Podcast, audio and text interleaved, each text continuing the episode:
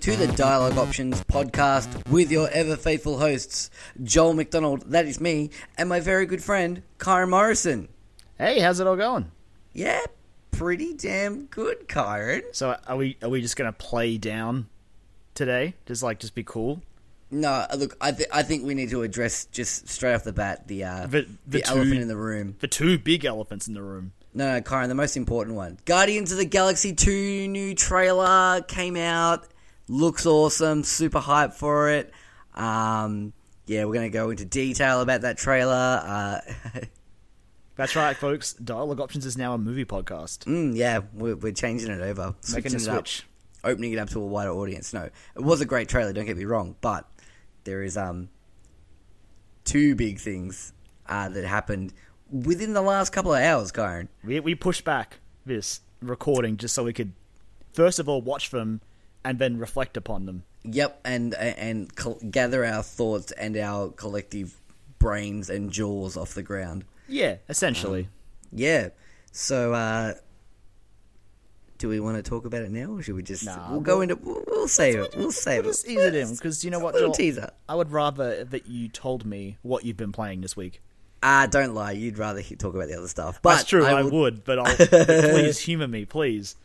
Sure. Uh, cool. I haven't played a, a whole lot this week, to be honest. Um, I played a, a bit of Overwatch again. Been getting back into that. Got a uh, got a sweet Reaper skin. I got the Halloween Reaper skin. Nice. I'm Today. still I'm still chasing that Mercy one. Yeah. Still chasing it. One day, man. Um, one of our friends got it. yeah, I I know. Son of a It's- bitch. it's how it usually goes. Um, I want that Junkenstein one so hard, but One of our friends Um, got that. yeah, I know, I know. At least I play Reaper sometimes, so that like it's not completely useless. Um, oh, and I got a Zenyatta one as well, which I've only started playing Zenyatta, and um, and I'm loving it, by the way. Um, but yeah, I've been having a lot of fun with Overwatch. It's like it's hard not to, even when like I think about the times where I've had like terrible, terrible losses and things like that. I'm just like, yeah, that sucked, but uh, the good, the good outweighs the bad with that game. Um, Look, we had a really good night the other night. Yeah, we did actually. That was when I started playing Zenyatta, and I went like, I went like four or five and none. That was- like victories. that was It a good time, sweet. man. Yeah, it was good. It's good. I like to think it was my mad uh, Zenyatta skills. Sweet, look, your Zenyatta skills were pretty off the charts. Yeah, they were pretty good that night. Um, it didn't carry over into the rest of my Zenyatta playing for the next few nights, but um, yeah. and Look, anyway, man, easy come, easy go. yeah, exactly. You know, you, you take the good with the bad when it comes to Overwatch. Oh yeah. Um, but yeah, no. Uh, the the only thing I've really played this week, apart from something else that we'll probably both talk about in a second, because we've both played it and it's yeah, kind of a big deal as well. Um, uh, I bought uh, Batman Arkham Knight.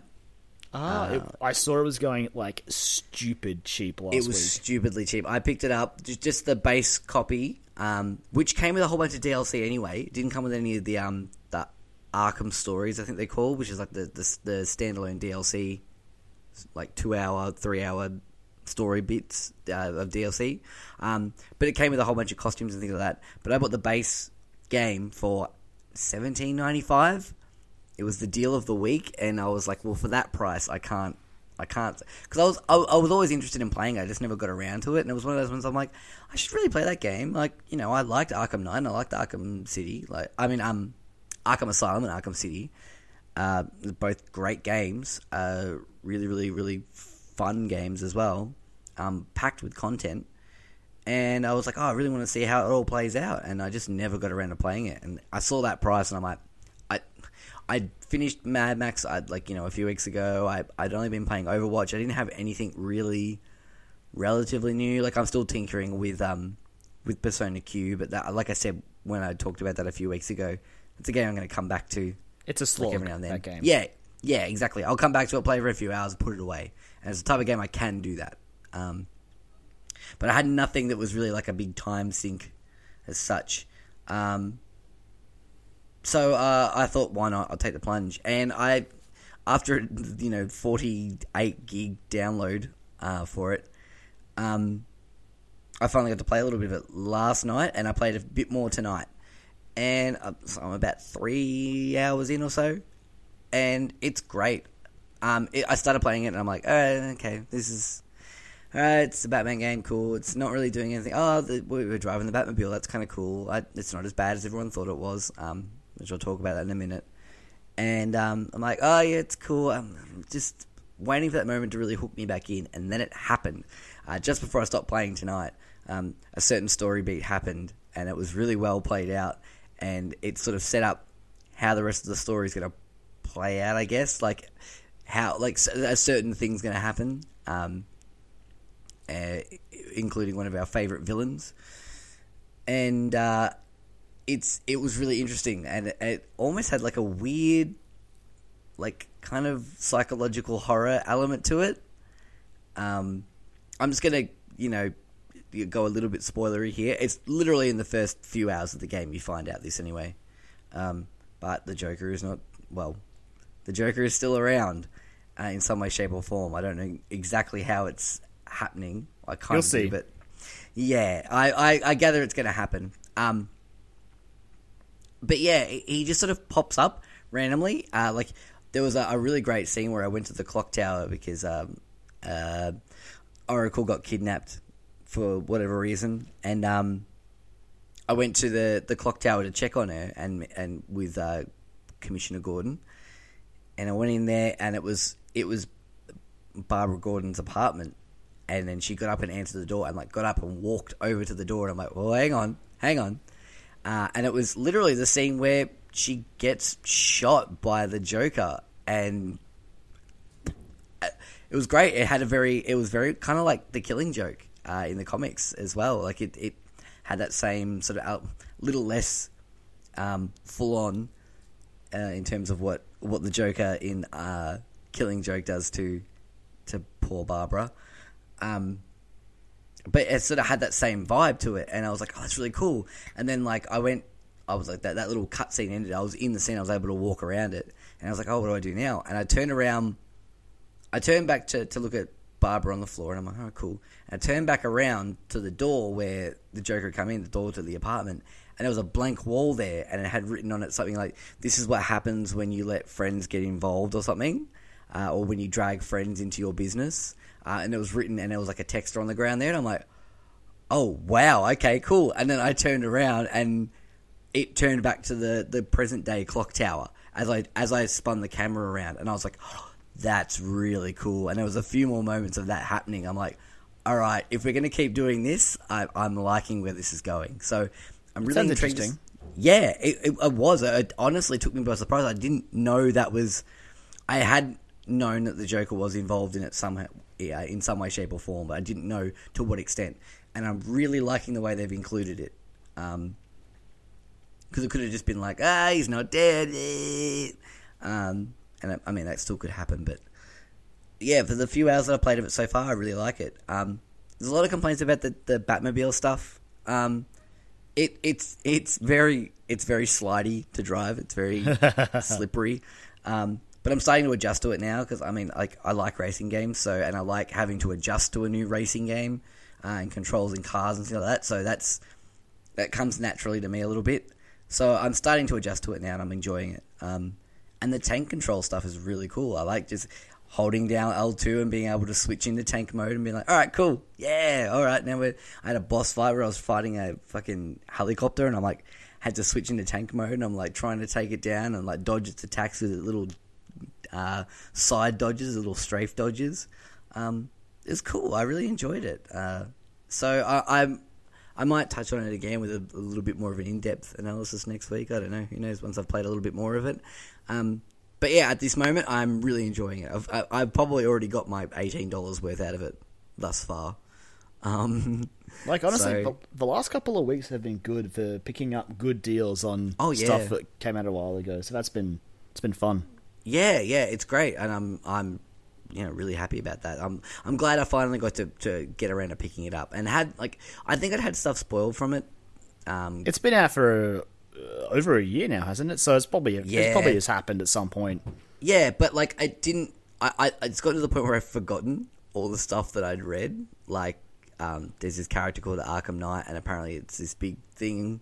Um, and I remember reading about or seeing who it was, and I'm like, oh, okay, cool. But I don't remember that now. So I'm like, all right, cool. I'm back. I, I, this is actually a mystery to me now. This is a surprise. I'm, I'm looking forward to this now. Um, it wasn't like, all right, it's such and such. Cool. That's done. Um, so yeah, I'm looking forward to, to seeing how it plays out. Um, and uh, really getting into that world. But it's uh, a lot of fun. Uh, the other thing I've been playing, which I know you've played as well, Kyron, uh, the demo came out for a little uh, cheeky little little game we're both excited for. It's coming out in a little over a month's time. Yeah, that's actually under a month now. I'm pretty Under sure. a month now, it is. Yeah. Um, fuck, that's really close, isn't it? It is. Oh wow, that's actually that's just setting how close it is. Uh, we're talking, of course, about the Pokemon Sun and Moon demo. Ah. yes, we are. Yeah, uh, it, brief, but I mean, Nintendo demos are generally like that. Um, it gives you a bit of a feel for how it's going to look, how it's going to play, how it's going to sound, and then goes, all right, see you in a few weeks. Uh, but I, I loved it. I thought it was great. So, so much about it that I, I, I loved. I, I'm I'm really excited about looking at getting into exploring the new region. Um, that's really exciting. Um, just seeing little snippets of the, the new Pokemon here and there, and um, Well, you know, apart from that ridiculous Dex leak, well, yeah, we well, I've managed to avoid that. Yeah, me which too. is- Uh, which is good. basically, if I see any article that mentions Pokedex, I run for the hills. Done. X out. close. close, close, close, block, unfollow. Just anything I can do to avoid it. Yeah. Uh, Um, the demo was actually I really enjoyed, like, just being in that in that area, that world. It it Yeah. felt really good. Yeah, and it looks stunning. I know, I know that the, the last couple of games have been in that sort of like weird 3D perspective, um, but there's something about it this time that just looks. It looks the closest we, we, we've gotten so far to having like a, that full, fully realized 3D world to wander around. I only have one issue with it, Mm-hmm. and it's just the main character's face. Like they always seem to be smiling, and it's Oh, I find it weird. It makes me feel uncomfortable. yeah, it weirds me out too, and I did notice it as well. There was a part where like I got attacked, and instead of looking it's like, surprised or something, he's "Ah." just like, "Hello." I'm Um, so happy. I'm like, whoa, man. Okay, derpy, maybe happy, you, look, happy look. you can show emotion. I won't judge you for it. In fact, I'd probably commend you for it, if anything. yeah, definitely, definitely. it's it's cool though. Like I, I, the thing that stuck out the most to me um, about the demo was the music. I turn the music up normally just to go, all right, cool, that's what it sounds like, and I'll turn it down again if I'm watching something on TV or whatever. The music blew me away about how interesting it was. I don't. There's nothing overly special about it. It was just it was really cool music. it was just really stuck with it was me. fun.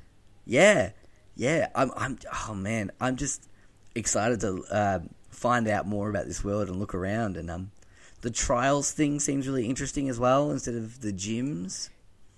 Um, Yeah, I yeah. I don't know if that's the that one that was in the demo was the best example. I didn't No. like how hand holdy it was. no, yeah, I think that's. I think it's going to be a standalone thing because if you look back at like the so. the other demos that they released for the Pokemon games, because I think they started doing it with X and Y, didn't they? Uh there was one for definitely for like Ruby and Sapphire last year. Yeah, yep. Um, and they they they're usually sort of standalone experiences almost. I don't know. Yeah, and then there's like uh some stuff you can carry over to a full game when it comes out. Yeah, which in this case is going to be the Ash Greninja, isn't it? Yeah, I don't know how I feel about a world where Ash Greninja is canon. Yeah, yeah. But um, Mostly because of my feelings towards Ash as a Pokemon trainer. well, exactly. Yeah, you know. God damn you, Ash Ketchum. piece of sh- useless piece of shit. Um, but yeah, I I I, I loved uh, I loved playing sort of like pseudo Pokemon Snap in it. Yeah, that was really cool. But again, like, Yeah. I, I'm sure in a full game it will be different. But I was kind of excited, like when the first trial, when they're like, "Okay, I want you to go take pictures of Pokemon." I was like, "Cool, I can do this." And I'd kind of start walking, and I'd walk to the vicinity of the spot, and it'd be like, "Oh, there's a Pokemon nearby," and I, I couldn't help but think. Again, maybe in the full version it'll be different, but I was, I was like, I know, I know there's going to be one there. Just Imagine let, if- let me discover yeah. it. But imagine if one of the trials is like a like I mean that one that trial was a photography quotations trial. But imagine Yeah, if there was one that was like vaguely. that. There's like a uh, like a gym leader for whatever they're going to call them in this game, um, that like specialized in photography, and that was their jam. And so, like to do it, you had to like actually play Pokemon Snap essentially. Um, What did you think kinda cool. the uh, totem Pokemon? It's interesting. So it works so that like you you like because you fought like the three parts of it, and then you fought it in its final form, like all together. Yeah, Yes, it sort of that- felt like like a boss battle in an RPG. yeah, it did. Like it was cool. I I, I, I liked it. It interesting design as well. Um, Yeah, like and it was bigger, so it wasn't just a fucking inanimate object with a face on it. Um, so Yeah, that's always well, good. The Pokemon animation is a lot better this time around. And so even Yeah. the uh, the environments and battles, like I love that you can see the trainers at all times as well. Yeah, yeah, it's Very really cool. cool. Like uh, the way it's set out as well. Um, I, I love the fact that the buttons for the like attacks and things like that are on the side of the touchscreen now. Yeah, Um, I love that because I always use the touchscreen when I'm, you know, picking my moves and stuff like that. I know some people don't. I know you don't generally, do you? it really depends. Like if it's a, a fight I just want to mash through, I'll just mash A. Like, Yep. But if it's Yeah. one I'm I'm thinking about, like I'll I'll use the buttons, Yep. the I- touchpad, I, I- should say. Yeah, yeah. I see. I always end up using it. It just, it just felt more natural for me, like using my thumbs there, and then being on the side, it, it feels even more natural now. Um, so yeah, I really liked that as well. Uh, I, it's gotten me really excited um, Definitely. To get into it again and just lose hours upon hours in a, a, another Pokemon game. Yeah. There's um I the thing I found cute about it was when you go into the Pokemon Center to heal your Pokemon and there's like a cafe to your left and like the Pokemart to the right. Yeah, And, like. The own- the owners are kind of like, yeah, I'm just sort of minding the shop for a month until the owner gets back. I'm like, yeah, I get it. A month is when the game comes out. righto, okay. um, it was, yeah, uh, uh, it was, it was really interesting. I, I'm very excited to get back into to Pokemon, um, with something that isn't just a, a like a, a remaster essentially or a, a, re-release.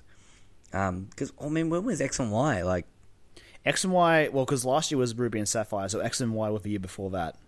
well, technically, it wasn't even last year. It was two years ago because last year there was no Pokemon game. Oh God! Oh yeah, geez, you're right. That's the Oh. thing. So that's that's Oh. what I mean. So it's been three years since we've had an uh, an original Pokemon game. That's crazy. Um, wow. yeah, because last year was Yokai Watch. Um, Oh, that's right. It was Yokai Watch. yep, Like, they did the Yokai Watch thing. and now Yokai Watch is out again this year. Yeah. Now doing the Pokemon thing with two different versions. Oh yeah, yep. Um, Uh, interesting. but yeah, I look, you know, we don't have long to wait now, and I'm sure we'll do a very in depth analysis of uh of Pokemon Sun and Moon Oh when yeah. it comes out. Oh, it's a guaran- It's guaranteed to happen. Yeah, for sure. Um, absolutely. But uh, that's all, that's pretty much all I've been playing this week. Um, not a lot at all. I had a you know whirlwind trip back to Bendigo. Um, played a little bit of Smash Brothers with you. Um, Smash I watched you play. Color Smash as well. Uh, Color Smash, Color Splash, rather. Man, Um, I'm I'm about 25 hours in the Color Splash at the moment, and I've beaten three of the bosses. Yep. Uh, I'm still really enjoying that game.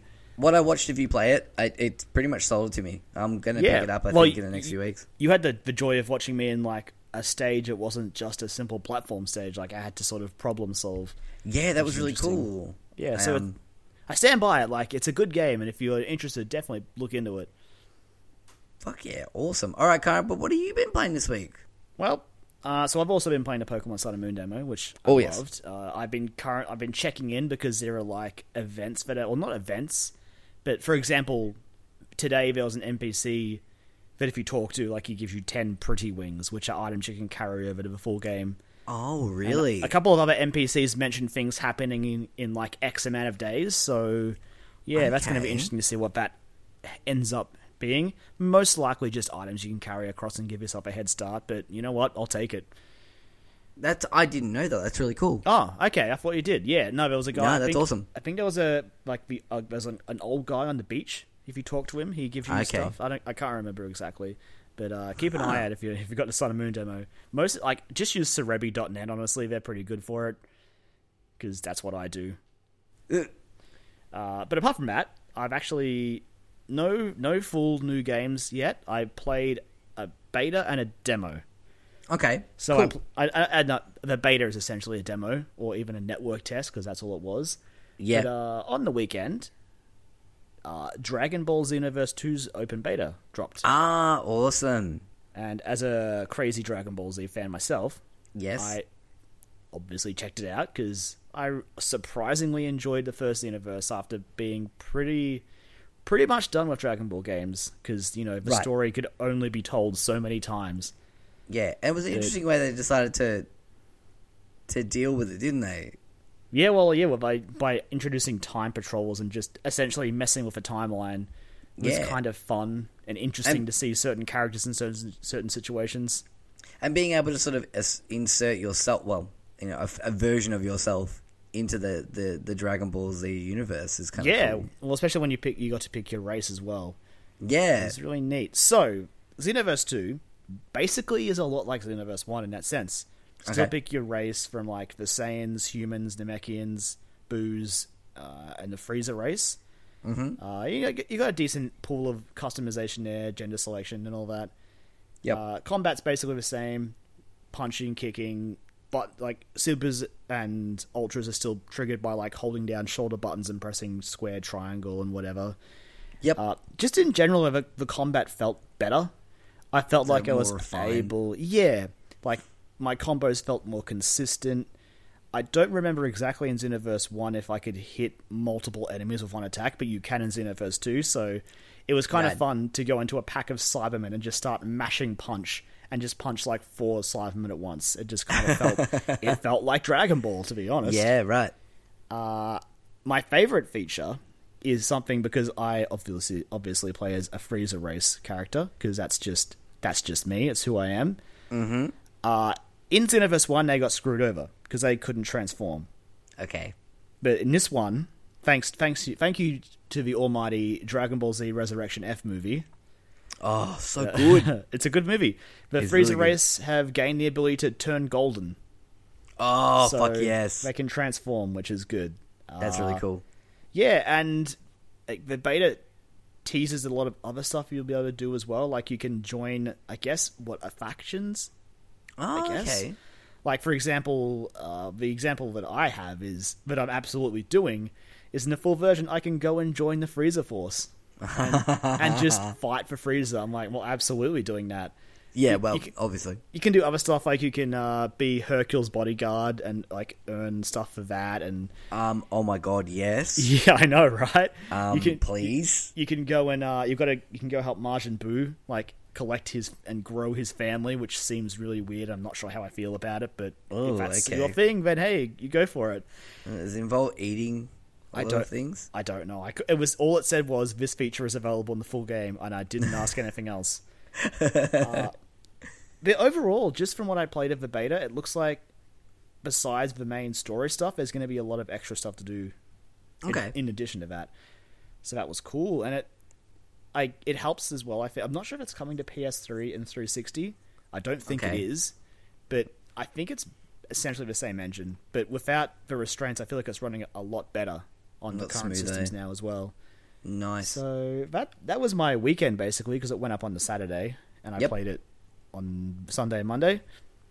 And then on Tuesday or Wednesday, the World of Final Fantasy demo went up. Ah, no, I wanted to play this, but I, I was too busy downloading fucking Batman Arkham Knight, so I couldn't manage two more than one download at once. So That's fair. Well, the best way to sum up World of Final Fantasy is fan service, basically. right, yeah, of Uh, course. it kind of feels like sort of like Kingdom Hearts with some of the stuff that's in it, in the sense that there's lots there's a bit of crossover there. But Okay. your characters, from what I can gather from the demo, catch the Final Fantasy monsters like Pokemon Oh, and sort of use them in combat. Yeah, Okay, A- and like that, that that's really cool. Honestly, I'm surprised. I enjoyed it a lot more than I thought I would. right. So, all the monsters in the Final Fantasy heroes that appear from the other games have a sort of like chibi stylized. So, yep. you won't be seeing any high definition Cloud Strife just yet. Only his No, little chibi no. form.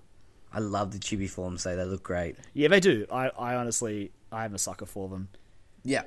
Uh, but yeah, the the demo sort of puts you in an area. I guess it called it's called a dungeon demo, but I don't know if it was really much of a dungeon. You sort of progress through some screens.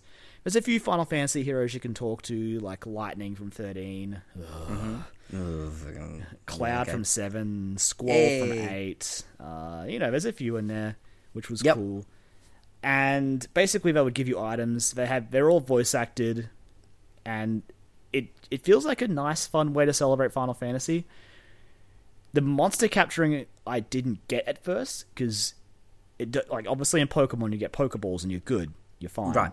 Yeah. But in you this throw one, them in the Pokemon. yeah, you you weaken it a bit, you throw a Pokeball, done. But in World of Final Fantasy, you have to meet certain conditions. Okay. Uh, yeah, so once you once you see a, a monster, I think if you have to defeat it as well, you'll get the ability to capture it. If you, Right. if, you if this is your first time seeing it, you won't be able to catch it as far as I could ever pull off. Uh, but once you scan the enemies, like using Libra, which is the Final Fantasy scan, you will be able to tell what their requirements are, and some of them are straightforward, like injure enemy to capture, like a Pokemon. right. Makes sense. But there's some other ones that revol- involve you like use a fire attack on this monster to make it capturable. okay. Yeah. That's And- cool. I like that. Yeah, it, it kind of it made me think a bit more about how to capture these things as opposed to Pokemon, where something at a certain point you can just throw Ultra Balls and eventually you'll catch it. Yeah. Eventually. So that was Damage, was kinda- sleep, Pokeball. exactly. It becomes a formula. Yeah. So that was sort of interesting. I was never really challenged at all by the game, but you know, I- it's a demo, so you can only expect so much from it. Yeah. But it's definitely on my radar. Awesome. I okay. Well, here's the thing I want to ask. Uh, Yeah. What's for someone like me who's like dabbled in Final Fantasy, but not been a huge, like you know, like a big advocate or whatever for uh for Final Fantasy games. Um, what's like the the level of uh, what's the barrier of entry like, basically? Well, since it's not really it's not a mainline Final Fantasy, so you don't have to worry about any of the luggage that's going to come from the the canon main series. It's Right. literally, from what I can tell, it's just cameos. I think you visit some areas, so if you've played the games, you might get an extra ooh out of it. Right. But honestly, if you if you even if you're just curious about Final Fantasy, you maybe want to interact with some of the characters and see if it's for you. Mm-hmm. It might be a good jumping in point, but you just have to remember that the Final Fantasy games don't play like, Like this one that. plays really. Like you don't capture Right. monsters in majority of them except for fucking Final Fantasy 13 2. Oh my god. it's okay. I try to forget the 13 trilogy exists, but Square is so desperate to remind me. No, they they hey, they love it, man. They love it. Hey man, people love lightning, or so so they say. Apparently, yeah. If you sure, enjoy if you enjoy lightning, please don't take offense to that. I don't like her. That's my that's my beef. that's my beef right there. I'm not a fan of her. Uh, but yeah, like if you're curious about Final Fantasy, I'd say even just check out the demo and see how you Yeah. feel about it. I might check it out this weekend then. Yeah, for sure. It's it's not a huge download. I think it was only like 1.2 gigs, so it's not too bad. Oh, that's not bad. That's not bad Yeah. at all. but uh, that just about does it for what I've been playing, Joel. Awesome. Alrighty, Kyron. Are we ready? It happened, Joel. It happened. Like so many weeks of us saying we get to the news topics and we're like, "No, what's happened this week?" Well, fuck, a lot happened this week. This week's This- been busy. Yeah, two two very very very big and important things happened this week. Um, well, three technically. We'll touch on that with one of the questions we've got. But Kyron, it's real. We've seen it.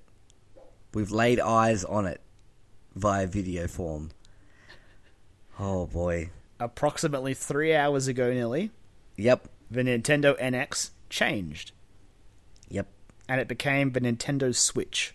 The Nintendo Switch. I love it. It's a name that I love, by the way. I love it. It's simple.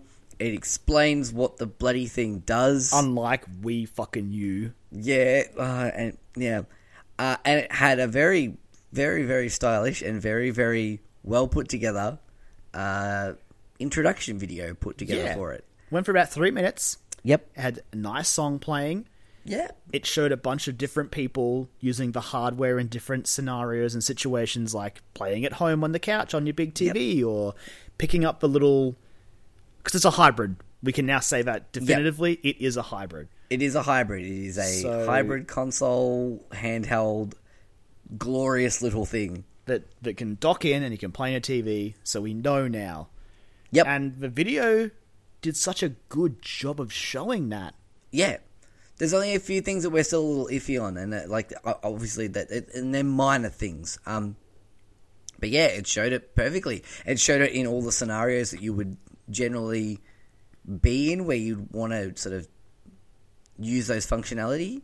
Like, uh, say, you know, guy starts playing at home, and then he's like, "Oh, I've got to go catch my plane and go to the airport." So he lifts it off the little dock, connects the little controller uh, detachable side controllers to the side, um, whacks it in his bag, off he goes, goes to the airport, gets on the plane, um, detaches the controllers, plays with like plays a game with plugs some headphones in, plays a little game uh, on the on the plane.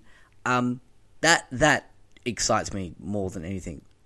Uh, just being able to it, there's it does so many different weird things and and and uh, and configurations, but it doesn't seem overwhelming and it doesn't seem cumbersome and it doesn't seem complex. No, and and that's what I think is so good about it. But it's basically you look at it and you can see you know what it is. You know what it is when you look at it. Yep. You can, it, ah, I, it's such a amazing turnaround from what the Wii U was, as far as Yeah. from even from reveal to what it became to how it performed. Like, Yeah, I feel so much more confident in the Switch. it seems like the Switch seems like what they wanted the Wii U to be.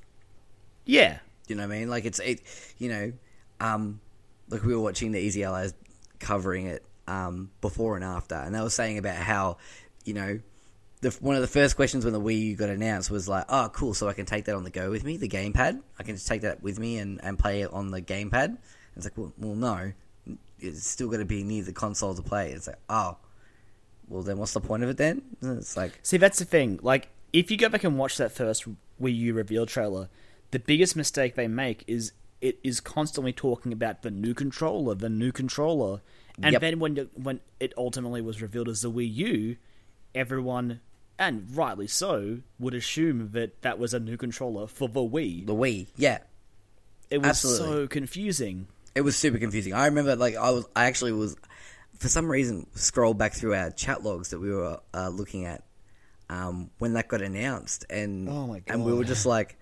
so is it, is it just a controller or is it Is it, is it control? Is it a console? We don't actually know. what what does it what does it what does it do? And look, it did some great things. Like it did, like you know, the off TV play was a really cool idea. Being able to play something like you're playing on your your TV, and like you say your wife comes home or whatever, and she's like, "Oh, I want to watch my show on TV," and you're like, "Cool, no worries." You just drop it down onto the gamepad, keep playing. Um, and most games had that functionality, which was really cool. Um, but yeah, it just seemed like it was being held back, uh, and the Switch seems to solve a lot of those problems. I mean, obviously, another issue the Wii U had just in general was a lack of support. But Yeah. you know, uh, it seems like based on the announcement, Switch not going to have that issue just yet. A lot of people on board. There's a lot, of people on board. There's a long list here. I'm only going to rattle off a few that interest me. If there's any that interest you, Joel, feel free to chime in. yeah, yeah, but sure. in particular, it's good to see Activision on board. That's always Yep. a good sign. Yeah, exactly. There's a, a Uh, wide range of things there. Obviously, it's amazing to see Atlus. You Oh they my god! Yeah, They make fun stuff. Persona, Shin Megami Tensei, just rub it in my face. Yes. Uh, Bethesda was a big one. Now, and that was the thing. Bethesda was not only announced as a, a developer who was on board with the NX. Oh, there's number one, Kyron. I told you I was going to do it. There's number one. God, Nintendo, it's the Switch, Joel. The Switch. It's time to make Um, the switch from NX to Switch. Kyron, my my Make the switch. my incoherent ramblings about the the quote unquote NX in the past are, are taking its toll on me now. Make Um, the Switch. it's going to be an adjustment period, man. Um, so it, in the video for the Nintendo Switch, um, they showed a few gameplay videos, and one in particular that caught everyone off uh, by surprise was the fact that Skyrim was playing on the Switch. I was, I was definitely surprised. I had no idea. That was that. That's a big one. That's a big one. Um, arguably one of the Bethesda biggest. make games that sells, so Yeah, exactly. Well, arguably one of the biggest and successful success story games of the past you know decade or uh, ten years or whatever. You know what I mean? Like it, it, it was it was huge when it came out. Everyone plays. I, I didn't play it, but like everyone was playing Skyrim. People who didn't play video games normally were playing Skyrim. Like it was it was a it was a huge phenomenon. Curse you, Um, Skyrim. Yeah, like Dark you know- Souls was robbed. but yeah, to see this running on Nintendo hardware and presumably the the the remastered version. I would I would assume it's a remastered version. It would be very strange for it not to be. it it like it looked good as It well. Like it look looked good. pretty. So like uh, I mean, like that's huge. It's That alone is huge. it's crazy because that means you can play Skyrim wherever you want to, like wherever Yeah. you are. Just whip Yeah. it out, play some Skyrim. and they showed that like that, that what I was saying before about like you know the guy going to the airport, jumping on a plane and playing on the plane.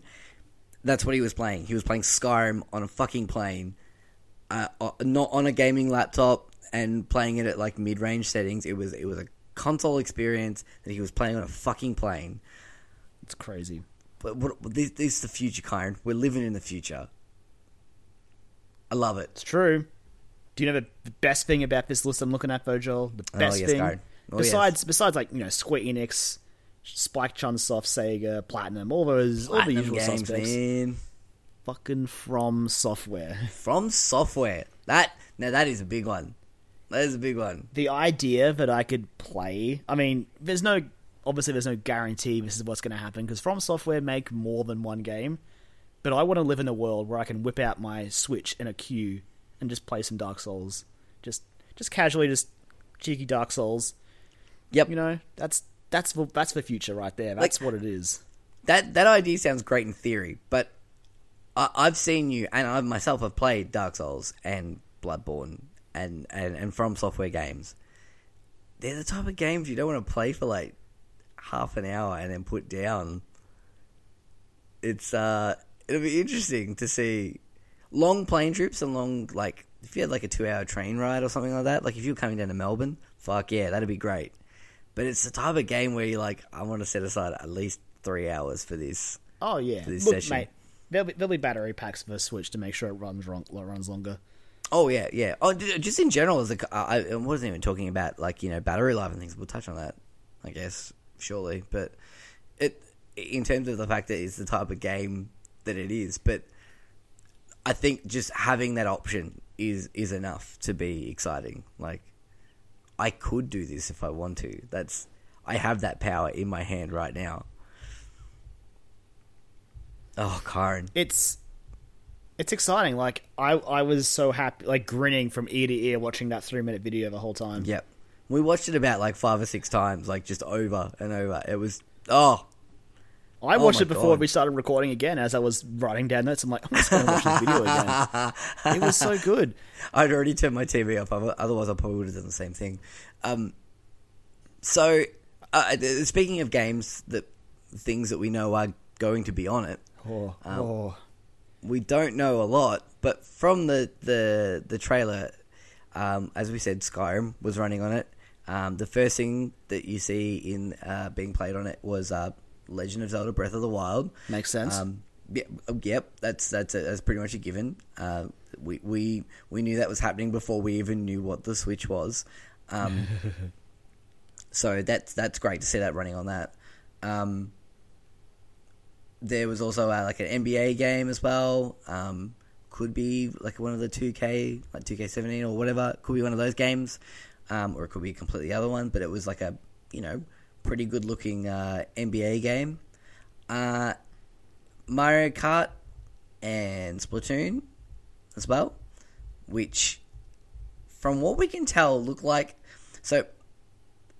The Mario Kart one was the big one for me. I, I missed the, the, the, the Splatoon pickup, but um, but Mario Kart, I was like, oh, cool, it's Mario Kart Eight. So like you know, backwards compatibility with Wii U games, great. You know, look at that, it's it's Mario Kart Eight. Until you guys pointed out to me that uh, there were a few things a little different. So in the corner there was two items it, it seemed like you could switch between. Um, so that alone was interesting, and the fact that King Boo was a playable character and in the past has not been playable, I don't think, from memory. No, as, as far as I'm I'm aware, he hasn't been added as DLC yet. So that, yeah, and that's definitely there for that reason, right? To make you think about that. Like, wait, that's this is Hang Mario. Kart 8. yeah, exactly. So, but everything else made it look like Mario Kart 8. The the the, the course they were playing on, the uh, the UI, all that looked like Mario Kart 8. Um, so whether or not they're going to do like you know that, that that's the incentive for buying a new copy of the game is like all right we've put some extra stuff in there and not just some extra you know costumes or whatever we've put a character in there we've got this ability to switch between items who knows what else is going to be in there uh, and Splatoon did the same thing didn't it yeah, well, this is I, again. I didn't notice this the first time. I noticed it the second time, as go, when like when going through it. Mm-hmm. Uh, there were some different hairstyles on a couple of those Inklings. yeah right and I, when, when I went back and looked at it again yeah I, I picked up on that as well I was like okay all right So I remember hearing a while ago that when the Switch came out, when mm-hmm. back when it was known as the NX, yes there were lots of rumors about obviously Wii U ports, you know, making the jump purely Yeah. because oh, the Wii U just didn't do well, but had some solid games. Right. So it makes sense that you would want to, you know, bring some of those across. Exactly. And Splatoon was definitely one of the names thrown around, so I was ready to see some sort of Splatoon title. But I mean, honestly, I had no idea that would include new stuff. And here's the thing: we don't know if it is the Wii U one or a new one. It's just it is a Splatoon game on the Switch. There's some different hairstyles in it. That's that's our knowledge right now. Yeah, exactly. Um, but I mean, if that's the case, like that's that's interesting. Very Look, there are plenty of Wii U games I would love to see enjoy a new life on the Switch. yeah, fucking Bayonetta two. Joel, Mother- Joel, Bayonetta three. Believe, Mm, believe. yes, yes. You got to believe, Joel.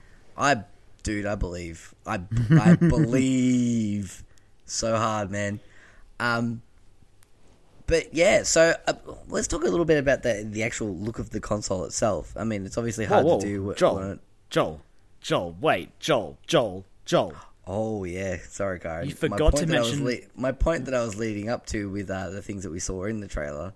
Was was Uh, for this? There's a new Mario game, man. Yeah, yeah. New I'm, Mario. all we know is that it looks pretty. Uh, it looks like a you know a Mario sixty four esque game, Oh, Uh, Joel. and that's about it. That's all we know. But what we saw of it looks really, really good. It was like it was maybe a couple of seconds, but I'm Yep. really excited to see that game. I, I just love how like with the Skyrim thing and the new Mario game, they were just so casual about it. They're just like, like, yeah, eh. Skyrim. They didn't make. They didn't go. And now introducing Skyrim and old new Mario. It was like, yeah, this here's the console playing. And it's like, oh, was that a new Mario? Oh my god, go back, go back. That was a new rewind, Mario game. Rewind. Yeah, like it just was just like so cash. It Just felt- dropping it in there. the video felt confident. Yeah, yeah. Like typically, I'm trying. To, I'm trying to remember exactly what the hardware reveals for Xbox and Sony were, but they certainly weren't that streamlined. No, no. And that's the thing that Nintendo's been doing lately with all of their announcements is, is, is streamlining it, not like making a big deal out of it, but not making a big deal out of it. If that makes sense. Like heck, we learnt this was happening probably 12 hours before it actually happened. Yeah, exactly. So like you know, this is thi- this is amazing. Like instead of having like this big hype, and this goes back to the whole argument about whether or not hype is a good thing or not. Yes, it is, but not drawn out over a, an extended period of time. Um, th- to announce and go like because we we had speculation for a while that you know October was going to be the time we hear about the uh, the, the Switch or the A lot as of we knew it as a then. lot of signs were pointing towards late October. Yeah, exactly. So like, and, and then the fact that you know we woke up today and there was messages going, oh yeah, by the way, there's um there's an NX video coming tonight. Just a three minute three minute tra- trailer, and it'll be out tonight. And everyone went, hang on, what? Sorry, go back on that one. Like like the actual trailer itself was like, hang on, whoa, whoa, whoa, whoa, whoa, rewind, rewind. Let's go over this again. But you're going to show us what it is for And, yeah. realsies. They're like, yeah, yeah, just a three minute video. But yeah, we're going to show you what it is. Uh, and even then, we didn't know whether or not we were going to see a lot, but we saw a lot. Like we saw how it works. We saw it. I did not like. I was expecting it to be one of those sort of like one of their little skits where like Bill or Reggie might come out and they'd like do a little a gag and be like, "Oh, here's the Switch" or whatever it was going to Oh, be called, and then like show some gameplay and stuff like that. Kyron, I can't wait for the inevitable Nintendo Direct where they actually do do that. Can you imagine, like, Bill, Reggie's lost half the controller.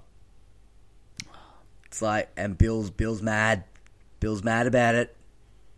He's hey not man, happy. hey, hey, Bill's the one who always messes up because Yeah. Bill. But it's time to switch it up, Kyron. Oh, Right? I see what you. Right? I'm, I'm picking up what you're putting down. Yeah, see? And they're just crazy enough to do that. Like that's that's the type of shit they'd pull and we just go, Yes, please, please and thank you. I would like some more. That's just because it feels sometimes like Nintendo's gone a little bit loopy, and Oh, yeah. apparently it's working for them. Because yeah, Yeah. the Switch reveal was great. It was so good. um, and it was different to the, the way that they, uh, in, in a way, the, the way they have revealed certain things in the last 12 months or so. Because, like you said, they had a lot of those like little uh, skits between uh, Reggie and Bill and, and, and whatnot. Um, and even she as well got involved in like the Star Fox one from last year. Um, so I, it was good to see this sort of very sleek, uh, dare I say it, Apple esque video. Nintendo, I feel like Nintendo has obviously been they've been gunning for the position of Apple in the video game market. Yep, yep. This could do it for him. This could do it for him. It's the el- actual hardware itself looks very sleek and very streamlined. It's it's very simple. Like you have a hard, you have the the portable device, which is a screen. Mm. Yep. Two controllers can snap into that, or at home, you can slot it into the dock, which then sends the image to the TV. Uh huh. and you can take those little two detachable ones like controllers off there and slot them onto another device or use a more classic like pro controller like it's it's really simple and if you say Mm-hmm. Yeah. that to someone they'll know what you mean it ah, it, it- it seems like a silly thing to be like oh thank god nintendo announced something that made sense but it's just a relief honestly No, yeah, exactly. Like it was no. Like you said this to me as well. There was no real gimmick. the The main gimmick of it wasn't even a gimmick. It was it was functionality.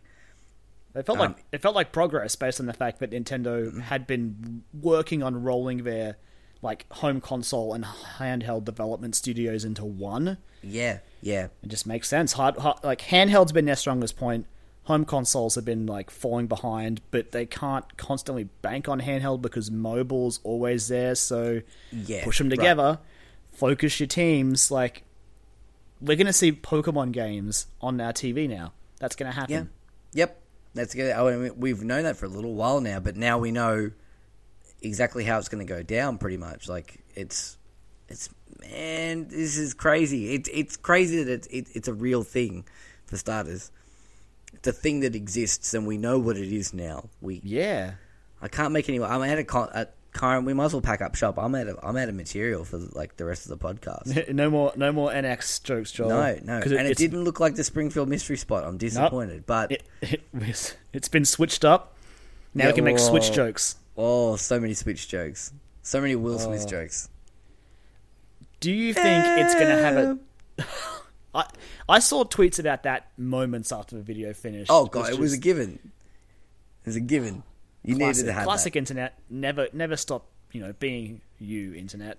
Uh, Just before you go on, speaking about the internet, um, if you didn't see the the way that they revealed um, that they were going to do a reveal tonight, God. um, there was a, a picture they put up all, over all social medias, and it was like, it was like you know, that, you know, we're going to talk about the next tonight. It's going to be a three minute video, and it, and it was this picture of Mario peeking out from behind the curtain, and like a just a weirdly large headed Mario as well. Like he just looked weirdly out of proportion, right? It was. I'm not wrong in saying that. Yeah. Um, but look, within hours, the internet had taken it, and there's even a, there's already a template to make memes with it. Um, the best one of which I saw um, involved uh, the Red Dead Two had like the picture of Red Dead Redemption 2 and it just had Mario peeling back the curtain, just peeking his head out behind it. Um, I that made me laugh a lot. so uh, yeah, that was great. Uh, internet, we love you. Internet, internet, yeah, like I said, never stop being you. Anyway, I was going to ask, do you think do you think they're going to ditch touchscreen? Like there was no sign of anyone touching the screen in that video. There's look- rumors that it'll have like a touchscreen, but you know, we're still like rumors are rumors and Yeah. no one touched the screen in that video at any point. No, no, no, no, they didn't. Um, look, I don't think it's completely out of the question. I think it's definitely going to. I, I it, it's definitely probably seventy five percent likely it's going to happen. That that's that that'd be my guess. That there would be some sort of touch input as well. Um, the screen real estate on it is large enough where it would, you know, be okay. It's it's hard to say how big. The screen's kind of like maybe I want to say like an iPad Mini almost, maybe a little bit thinner, like a bit like narrower.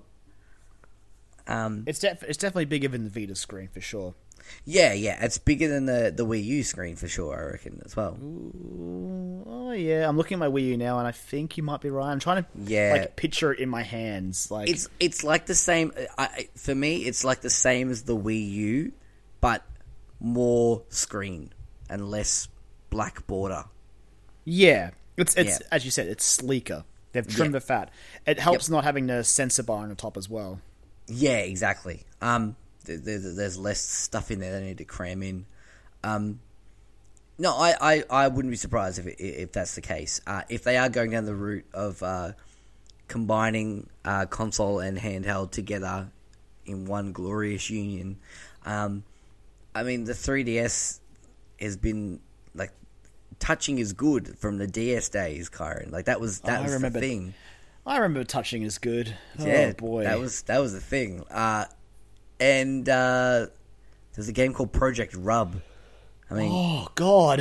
yeah, man, like that was that was a that was they were banking hard on that. Um, but yeah, like I, I, I think, and especially because it has that sort of mobile tablet look to it, uh, I don't think it's going to be like you know you won't need the controller side bits. You can just use virtual controls. Like that's not going to be a case. Um, but I think there'll be some sort of touch elements in it, like you know, say in Zelda, like you need to draw something, or you know, in I don't know the new Mario thing, you Wow, need to at- actually touch a gate. It's funny you mention that because the Wii U Breath of the Wild does use the tablet, like the gamepad It does, doesn't stuff it? like that. I don't know. I can't remember like specifics, but it uses the gamepad pretty heavily. Yeah, actually, do you remember like looking at the videos back back at those videos of Breath of the Wild, the tablet that's in the game, like they sh- like what is it called? The Oh, The actual Shi- item. the Sheikah something, it's like the Sheikah stone or the Sheikah, Sheikah. Sheikah slab or something. I don't know, something Yeah. like that. Yeah, it's it kind of I don't know. In my head, it kind of looks like the like the the Switch, like the screen. I mean, looks it's- like hmm. It's hard to say because the gamepad has a screen as well, so it could be that. But it's yeah, yeah, like that. Actually, now you, now you've, you've reminded me of that. Yeah. I- there's a good chance it'll have touch controls. It's just interesting that it was not shown. I guess I, they really they were really just focusing in on what it mainly does, and anything Yeah. else will come later. exactly. Yeah, they, they were like, this is what it looks like. This is how it works. This is a new Mario game. End. That's it. This is a new Mario game. It has Mario Kart. It has Splatoon. Here's Zelda, and there's Skyrim. Bam. Yeah, yeah. Um, just speaking about the Splatoon thing for a little bit as well. Like it was interesting the way that they they used Splatoon. They were, uh, it was a good chunk of the video was heavily emphasizing sort of like an esports uh, tone to it. Um, I thought that was really interesting because Nintendo and esports are not something you would normally put together apart from Smash Brothers. As I Um, said, Nintendo has has in the past lent support to like pro Smash tournaments, Yep. But uh, It's not like the go-to for, for, for esports. Um, um ESL is like an, an esports league, the world's lar- largest competitive gaming platform. In their Yep. own words, right? uh, has Splatoon stuff. Right. Okay. So there is there is definitely like Splatoon has been making moves. Like it's it's getting there, and Nintendo clearly sees that and has seen what that sort of like spotlight can do for a game, and they might be looking to capitalize on it. Yeah, and I, I mean, Splatoon is the perfect game for it as well. I mean, Smash Brothers goes without saying, but it's already, you know, that's been the one that's been there for a little while, Well, and I'm sure they'll continue Split- to support that. Splatoon is their Overwatch, basically. Yeah, exactly. And um, They can Yeah, push that'd it be as cool. such. yeah, I mean, it's oh, really oh, so much interesting stuff came out of that three minutes. I am so high on Nintendo right now that I Oh, yeah. will never come down until I have a Switch in my hands. oh, so, uh, Day day one. day one. Well, hey, we should we should talk about that. Day I'm- one is going to be March 2017. yeah, March 27 is it's it's when it's coming out. No exact date, so it could be early March, it could be late March, it could be mid March. but sometime within those 31 days. which basically also means that that is like as we assumed is when you'll be able to pick up Zelda Breath of the Wild as well because that was simultaneously for Wii U and NX. Oh, Yep. Oh, I did it. I said You NX. did it. Oh, you did it, Kyron. Ah, Not making the we're one, switch. we're, we're one all at the moment. Oh, great! All right, Even someone Stevens. keep a tally of that. Dragging it back down to my level. Oh God!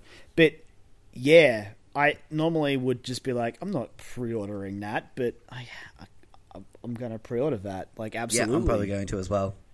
I just got my tax return. That was the the best and worst time to get that come through. I'll just strut into EB Games tomorrow and be like, one Switch, please. Yeah, And slam the pre-order deposit on the table.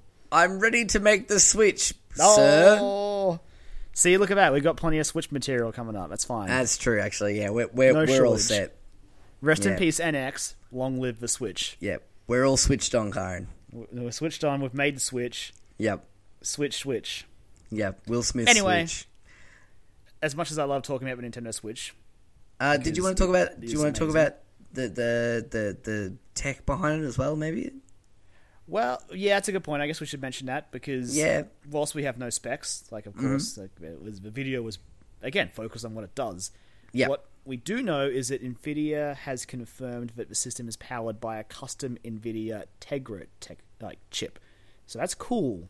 That's, That's kind of really cool. Nvidia, they know their stuff.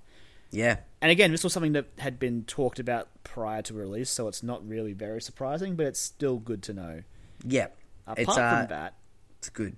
yeah, apart from that, there are just a couple of rumors still like nipping at the bud that suggest that its, its battery life could be around four hours without charge, and about twenty four hours whilst on standby, which is you know it's about what I would expect, honestly. Yeah, that's that's probably maybe on par, I'd say, with the 3DS. yeah. Uh, Um, maybe a little bit less than the 3DS. But the most interesting thing is there's there's still rumors that it's going to be region free. Which Oh, that would be so good if they just did it. Like just do it, Nintendo. just take the plunge. I mean, Take the plunge. Be region free. Everyone else is now. Like Sony and Microsoft both are. So just do it. and there's one other important thing that we forgot to mention, Kyron. It's cartridge based. It is. Carts are back. Yep, cartridge. Goodbye, discs. See you later, laser discs. We got cartridges now. So we got cartridges and digital distribution. I'm sure they're going to double down on that as well. Um, For sure. Yeah, uh, brilliant, brilliant. It makes so much sense. People are like, "Oh, cartridges, it's so old fashioned and old school." It's like, no, it makes sense. Have you seen how how much space they can cram into a fucking flash disc these days? It makes so much sense. Can you can you imagine how much bigger that would have had, like a handheld would have had to have been if it used discs? oh Like, god, yeah, And then imagine reading the discs as you were moving around. Like, oh, Yeah. no, forget that. Carts. Carts are good. and that's that's extra moving parts that you need to put into it as well. That's Yeah. extra things that generate heat. It's gonna like heat up like crazy. That would have oh, it'd be a are good. nightmare. Do you, do you know what I like the most about that? Mm. I'm gonna see Skyrim on a cartridge. That's fucking mind blowing. That is Like, just the coolest. Skyrim. I nearly want Oh. to buy it on Switch just to have it on a cart. That's oh my god. That makes me so happy. That makes me so happy. I was Oh. gonna buy the Skyrim remaster in a couple like like next week. I was gonna pick it up for me and my wife to play because, as I said, I'd never played it, and my wife's got it interested in playing those types of games, and specifically, she's been eyeing that one off. But now I'm just going to be like, no, honey, we're holding off, Because holding off till March. Because what, are you doing, Joel? We're making the switch, You're making a switch. making the switch, flipping the sick of that. switch. Flipping this. Oh god. Yep. There's All another right. one. Look, speaking of making the switch, we're going to make the switch on topics as much as it uh, it hurts because I want to talk about the switch forever. Yes. But something happened afterwards, Joel. Oh, no more than an hour later, Kyron. Oh my, oh my god, oh my god. So, uh, no okay, more than an let- hour. Should we, Okay, yeah, should set- we, set the we'll scene, back set it up. We'll, we'll- I'll set I'll set the tone for the, the, the situation. Uh, earlier on this week, uh, Rockstar Games changed uh, all their social media photos, uh, like their their profile pictures and things like that, to a very distinct shade of red. Hmm. uh, and a very distinct looking kind of vibe to it, It was just the Rockstar logo. And the fucking internet lost its damn mind, and so did I. I was part of that. Um, I was there. I lost my mind. oh yeah. Uh, a day later, they updated it again with that same red, familiar background, with uh, the picture of a setting sun, uh, a rolling hill, and seven gentlemen of the Wild West walking towards the camera, silhouetted. It was then that we knew, Joel. Yep. Red Dead Redemption 2 was, or uh, Red Dead Redemption something was happening. Red, Red Dead something. Red Dead something was happening. Um, and I just lost it. I was so, I was beside myself. Um, I couldn't believe it. I couldn't believe it was a thing. I was out with a friend. Um, I was DJing at a club and just hanging uh, around with him. He also plays video games as well. And we're like, I, I got the message from you and I was like, no fucking way. No, no, what? No, no. Oh my god. Um, uh, and along with that picture they released, they said, uh, I know a day later after that, they finally came out and said Red Dead Redemption 2, fall 2017, which is our spring uh, in Australia. So like this time next year, basically. Yeah, basically a year away. Uh, and stay tuned for a trailer incoming Thursday uh, at you know a specific time and all your your, your different uh, time codes and whatnot. Oh boy, Kyron. Oh boy, and that time ended up being an hour after the NX Switch reveal. I'm up two now. I'm up to two. Um, I've taken the lead again. Uh, yeah, so it was an hour after the Switch reveal. Um, so yeah, we we stuck it out, which is why we're so late uh, putting together our podcast tonight. Um, and we're a little bit scatterbrained because we've had a lot of big information come in, and uh, the trailer came out. Um, it was a short It was, one. I was like, it was short, but it was, It sweet. was short. It was short but sweet. Uh, very, very sweet, Kyron. Very, very, very, very sweet. Here's here's the thing. How the hell did Rockstar make things look that good? Oh my god! Like, oh, it looks stunning. It did. It just looked mind-blowingly stunning. Uh, and you you said a, uh, quite an interesting thing to me as well when we were watching it. I think the second or third viewing of it. Um, you said that this is the first time Rockstar have made something for current gen only. yeah. that wasn't so you know because GTA Five was made for 360 and PS3, and that game still looked fucking stunning on those consoles. Um, and it looked a little bit better on um, on the PS4 and the Xbox One. Uh, it looked amazing on PC, but that's PC obviously. But even Um, then, like, even though it looked amazing on PC, it was still a game built for you know last gen hardware. Yeah, you could see you could see the the the, the, the you know the edges of it. But So Red Dead. Redemption Two, man, oh man, Jesus, those environments, and it like, so it was basically just a whole lot of environments and setting up their world um, for you know some sort of future announcement. I guess they're going to say when we get into uh, knowing about who the game's going to be about. Um, but it just looked gorgeous. The lighting effects, um, the, the the varied environments as well. oh man, Um, the skyboxes, Oh Jesus, that one with the the, the campfire, campfire and the starry. Oh. god, the starry skies looked so good. looked amazing. Like It's just. Oh boy, I'm so excited for that game, Kyron, and I know nothing about it. And there Um, was a lot of there was a lot of fear that maybe they would take it further down the online online only road that because Yeah. GTA 5 online has done so well for them. Yeah, and it's great. Like we played our fair share of it on Yeah. PS3 and PS4. We went like we I rebought that game so we could play it again. I It's good, it's fun, but it's a lot of fun. I'm happy to say by the sound like we had there was like a line or two of dialogue in there that really makes me think we're going to get a story Yep. like a single player story, which is good. Yep. And the fact that it is called Red Dead Redemption 2, it is like, you know, Rockstar Games presents Red Dead Redemption 2, not Red Dead Online or anything like that. So that's the I'm thing sure, I find Yeah. interesting. So it's Red Dead Redemption 2. Uh-huh. That you know that implies obviously it's a successor in some form to the first Red Dead Redemption.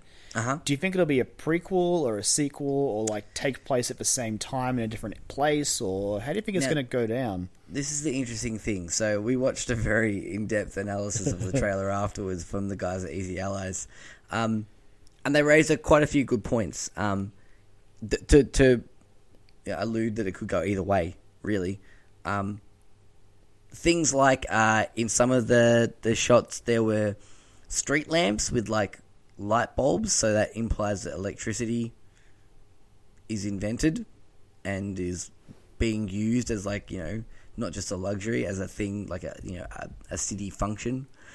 Um so there's there's that kind of thing like things like costuming as well like you know the, the different outfits that people were wearing seemed a little bit more modern i guess. Um but it could also mean that could also mean that um it's just in a different area than the first red dead took place in and it might be a little bit more progressed um technology uh, t- technologically um in, f- in, in terms of fashion and things as well so uh, it's so hard to say yeah, Um, like again, Rockstar are very, very clearly intentionally just being vague because it's what they Oh, do. They yeah. they put this one minute video out, and then it's going to be like, haha, enjoy that one, internet, and be quiet for the next six months. they've they've pretty much already like cemented their spot on everybody's like game of the year for next year like oh, at least on Joel. short lists Joel, that's going to be next year's game of the year. I'm scared.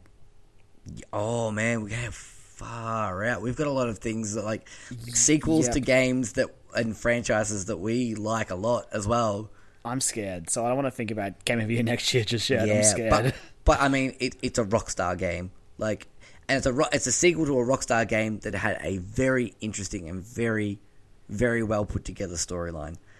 Um, I I I adore Red Dead Redemption. I spent so much time in that world. Um, my wife, who was my girlfriend at the time, but she used to like. She said to me, "She's like, I just want to watch you play this game. Like, I just enjoy sitting and watching you play this game because it's just so amazing to look at. It's so stunning. It's interesting to to see these characters and the way they interact with the world. Um, and it looks like hopefully we're going to get more of that. Um, that final shot of like the seven of them riding off on the Yeah. horses. They are Oh. sticking to that seven character rule, although I guarantee they'll all be dead. Oh yeah, yeah, yeah. No, no, Everyone no one's is making it to the dying. end of that. Yeah, no one's making it to the end of that. Um, maybe one of them, if we're lucky, um, Maybe. is making it to the end of that. Uh, I, I just, I don't know. I think I, I, I personally think they're going to go down like the GTA route of things, where it's like you know, yes, it's Red Dead Redemption Two, but we're just going to explore the world. We're going to go to a different location. We're going to be in this area now, and we're going to follow the story of these seven guys. And I don't know. Like I, I agree in a way, but that redemption two part implies a whole lot. yeah, I know it's probably just because like Red Dead Redemption is the six, like the form that franchise has existed in, yeah, but it hasn't And- enjoyed like because no one talks about Revolver. Like, No, no, one exactly. And not fondly anyway. Like it's No. it's not a great game by any stretch of the imagination. It's it's it's okay at best. Um especially compared to Red Dead Redemption, like it's just it's it's a whole other ball game. But yeah, I don't know. And the fact that it's like seven people and they're emphasizing the fact that it looks like they're a gang um and we know that John Marston in his past had you know, he was he ran with a pretty rough and tumble crew. So I mean, it could very well be a prequel, and it could very well be John Marston we're playing as again. No, see, that's the thing. If if it is a prequel, I don't want to play as John Marston. Yeah, I, I just I feel like I'd, I'd be more interested in seeing his character from someone else's eyes this time that'd around. be interesting, That'd be especially really if it's cool. a prequel. Like, yeah, I don't know. Seeing, yeah, I don't know. Okay, so Kyron, let's get on the, the specul- speculation train here, and I emphasize train. Um, okay, so GTA Five introduced heists, right? Ah, Equally, one of my favorite parts of that game. Easily one of my favorite parts of that game, like in single player and online. It, both of those were so much fun. I had so much fun planning those heists and seeing them go horribly wrong with you. oh, they went and so our wrong, so many of So it, so many times. It's like There was oh, one that went God. fucking perfect, and we nailed it. One of us almost died, but we nailed it. It was, mm, um, but yeah, and even in the single player campaign, having to like do like the sort of the, the setup missions to get the stuff that you needed to do the final big heist. Um, I loved that. Imagine that in the Wild West all right, planning a train robbery where you have to strategically go, all right, cool, we're going to rob this train. There's going to be this type of people on it. This, this certain distinguished members going to be on there and they're going to be carrying this certain thing. That's what we want. There's going to be guards. There's going to be police. There might be it's you know it's like it's a it's a two in the afternoon train, so it's going to be like maybe there's going to be some kids, some women and children on there. Do we care about that? Like maybe not that in depth, but you know what I mean. Like having to take into fact like consideration all these different factors and and, planning out the perfect train robbery. Um, that makes me so excited. Like that would be amazing. The heists were definitely one of the strongest points of GTA 5, so I would Mm-hmm. love to see it. I mean, it's fair, it shouldn't be, we'll be back, Yeah. but I would love to see them come back. So good. Now, do you think we're going to be able to switch between all seven characters? Oh god, I really hope not. Seven is a lot. It's a lot of people to keep track of. Here's a thought that I had about oh that. no, you're going to Um, argue in favor of it, aren't you? No, no, no, I'm not. I, I, I, in a way, yes, but not really. So, imagine if the game was broken up into like s- eight acts. Okay? And each one you played as, like, you know, that, like a certain character from that gang. And then the final act was like the build up to the said train robbery. So, like, you got to know these characters and how they, like, met the other people in the gang, and then, like, you do a few things all together as part of that one, and it's like them, you sort of get all their stories, and you play separately. You can't freely switch between them, but you have, like, separate parts where you play as a different character. What do you think about that? I'm always so torn on that method of delivering a story. It can be done really well if done, Yeah. you know, right, but it can also go wrong as well. Uh, I really like if I'm going to get to know a character, I like to spend a prolonged amount of time with them. That's a good point. But again, like Rockstar, they just they somehow made the character switching work Yeah. in GTA Five. I, it, I, it's easily one of my favorite parts about that game as well. Like the Yeah. heists, yes, and the, the fact that you had three very different characters that you switched between and played and sort of interacted with the characters that were in their own personal lives uh, and with with each other as well. Well, even if nothing, yeah, there was nothing when- better than switching to Trevor and then like him waking up in a dress in the middle of the desert with a bottle of whiskey in his hand. You're like, how the fuck did he get here? Like, I loved that idea. I was gonna say I love the the when you would swap to say it was a mission that had Michael and Trevor, and you know you would normally start it as Michael, but if you started it as Trevor, you would come into that scene where he came in in the other mission video. Like, so there's like I'm trying to think if there was some examples, but like there's one where Michael's just having a conversation or an argument in his house, and Trevor bursts in. Yep. Like if you are playing as Trevor when you start that mission, you burst in when Trevor bursts in, and I was Right. like, that's really cool. Yeah, they did some really cool stuff with that, and it, like on paper, that should not have worked. That whole three characters thing should not have worked. That was worrying when I first heard about that. I was like, "Oh, I don't know how this is going to go down." but it, it worked, and they executed it perfectly. Um, That so, I Rockstar mean, magic. yeah, I mean anything's possible. Oh, Kyron, I'm so excited for that game. I am. I just. I am so excited to go back to Rockstar's Wild West. Like I just Grand Theft Stagecoach. I just. I love it so much. There was just something about it that was because it, was. It just. It was GTA in the Wild West, but it was so such a different experience to what GTA was at that time as well. Um, GTA Five sort of took a little bit of things on board from Red Dead and still had its own sort of like flavor to it as well, and still had that classic GTA feel to it. But at the time, Red Dead was this very quite serious and very somber tale almost. Um, so I'm excited to see where they're going to go with another one. Well, settle in. It's going to be a wait. Oh, it's gonna be long. You know, this time next year. This time next year, hopefully, I'll have I'll have my Switch in hand. I'll have Red Dead Redemption Two. Oh, Kyron. 2017 is the year of dreams. Yep, Year of Dreams. Calling it. Calling it. On top of that, we got like. Mass Effect Andromeda as well. That's gonna be a thing that happens next year. Persona 5, man, in Persona February. Five, like, oh boy. Oh, boy. Anyway, that that's like that's it. Those are the two big things that happened. that's our news topics. Like, there's been some other stuff that's happened this week, but nowhere near Nothing as interesting as those two. Honestly, Oh, they all God no, don't come close. God no. Shall we dive into some questions, Kyron? Yeah, sure thing, man. We'll jump right into the questions. Let's do it.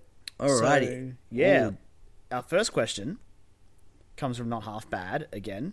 yes. Uh, he asks us, and this is in relation to one of the things we were going to talk about, so we'll roll it into this discussion. Exactly. He asks us, "Hey guys, with the Sombra ARG countdown over, but basically no new info revealed, what do you think of this Overwatch ARG? Do you what do you think of ARGs in general? Do you have a favorite, or do you think they're they're ineffective marketing? I like ARGs. I like them. Look, I- I, here's the thing with ARGs. I think that they are a good idea if Mm-hmm. they are done well. Yeah, very true. I don't think this Sombra one has been done well. Yeah, look, it's it's a tough one. I I I don't think it's done been done well, but I don't think it's been worthy of the torch and pitchforks that it's received. Ah, Um, see, I don't know, man. Like, it started off so promising. Like, people digging for clues. It seemed Mm-hmm. fun. Like, picking apart trailers was kind of like, oh, okay, this is kind of cool. And then the the percentage counter started going up, and people Mm-hmm. were like, oh, this is going to lead to something. Because, you know, the idea of going from 0% to 100% generally does mean something. Yeah, But it turns out in this scenario, it just kind of led to another ARG. yeah. Look, it's it's tough. Like I, if if you're not familiar with what we're talking about, we're we're talking about Sombra, the unreleased as of yet character for uh, Overwatch. Um, been long rumored and long discussed about uh, her inclusion. There's been leaks of what she we think she looks like. Um, and yeah, so we, we uh, all we know at the moment is that she's a potential hacker. Um, she carries a submachine gun of some description or an Uzi. Um, She's got a sweet hacking glove. yeah, she does. Sweet hacking glove. Um, hack the planet. Hack the Um, planet. That's really yeah, about it. That's about it. Um, and there's been an extensive ARG that's been going on that, um, yeah, look, fans have been a little bit upset about. Um, and I get it, but I'm just hoping that this will all, like, I'm just hoping that it will redeem itself in, in the end. Um, because at this point now, it's going to be BlizzCon, right? You'd weekend thi- about Sombra? You, you would really think so because it seems too late. Like if she's going to come out on PTR, which she hasn't done yet, it's get, it's pushing it real close. Yeah. Um, I mean, we've still got like another week and a bit of Halloween. So 'cause I, I honestly thought she was going to be coming out as part of the Halloween update, and uh, That's but what not. most people thought. Yeah, and I, I, I mean, in my head, October thirty first rolls around. Like, th- this is how I would have done it. Like October thirty first rolls around. there's a small patch that gets released. Nobody really pays any attention to it. The game goes haywire. In a good way, you still play it, but like textures are all fucked up. And like characters like faces are all weird and, and all over that place. And it's almost like that Sombra has sort of hacked the planet, so to speak. Um, and then at the end of that 24 hours is like, I'm here, guys. What's up? And she's she's ready to roll. Um, The only problem, the only problem being is that she will almost definitely roll out to PTR first. yeah, yeah, that's the thing. That um, I wish that wouldn't have to be the case, but I know Gotta, that. Gotta, gotta balance. Gotta test her. Yeah, exactly. Got to figure out iron out all the kinks first. Um, but look, I it's not great the way that it's been handled. But like I said, I there's part of me that quite a big part of me that has faith that it's going to be somewhat redeemed in the end. Um, but it's got to be sometime soon. Um, and BlizzCon seems to be the logical explanation for that, the logical destination for it. Which just makes you question, like, the, the entire point of that percentage counter. Yeah, I guess. Well, at the moment, it says something about. uh, It stopped counting down. It says something about, um, about hacking into a bastion unit. Um, so the last remaining bastion, which is the bastion bastion that you play in the game.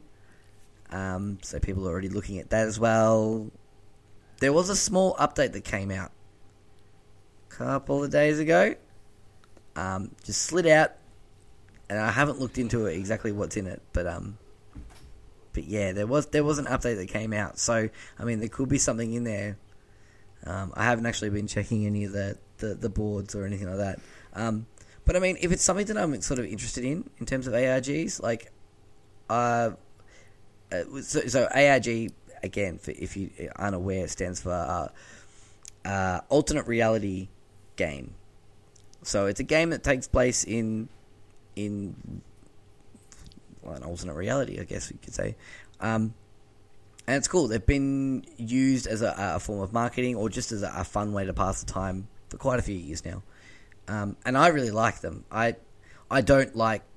Well, it's not I don't like, but I'm not very good enough to participate in actually finding clues and solving them. But I love following them, especially if it's something that I'm sort of vaguely interested in.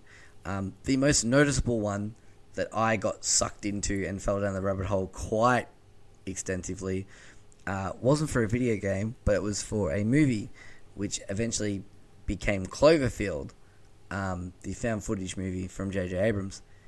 Um, I loved that campaign. It was so good. Uh, the, the way that they announced that, I remember going to see. So I can't even remember what it was. I think it was Transformers, the first Transformers movie. Um, sitting down in the theater, and this trailer played. It was all found footage, and it ended like you know there was like you know what seemed to be some sort of monster terrorizing New York, and ended with the Statue of Liberty's head rolling towards the camera, and then all it popped up was a date, and that was it. And everyone was like, "What the fuck was that?" Um, and the internet sort of exploded over that one. And I remember, like, I just went home and started looking it up, trying to find out stuff, and then I stumbled across the ARG for it. Um, in the end, it didn't like you know if you didn't follow on the ARG, the game, the movie was still like you know fun, but there were little nods in there and things, and you go, oh, that was that, oh, that was kind of related to that. Um, and they did it again with Ten Cloverfield Lane, um, to a lesser extent, I feel, but they still did it again. Um, but yeah, that's probably my favorite one that I've been involved in. Um, it's just unfortunately it hasn't been involved in part of a video game. Um, is there any that you've been interested in, Kyron? Do you even like them? I have nothing against ARGs. This Right. one, this one obviously annoys me. I don't like how it resolved and just led to another one. Yeah, right. But as much as I don't hate them, I also can't think of any I really care about. So I don't know. Maybe that just means they just don't work on me. Yeah, I was I was sort of following the Sombra one in the early days, and then it just went down a rabbit hole I wasn't interested in following.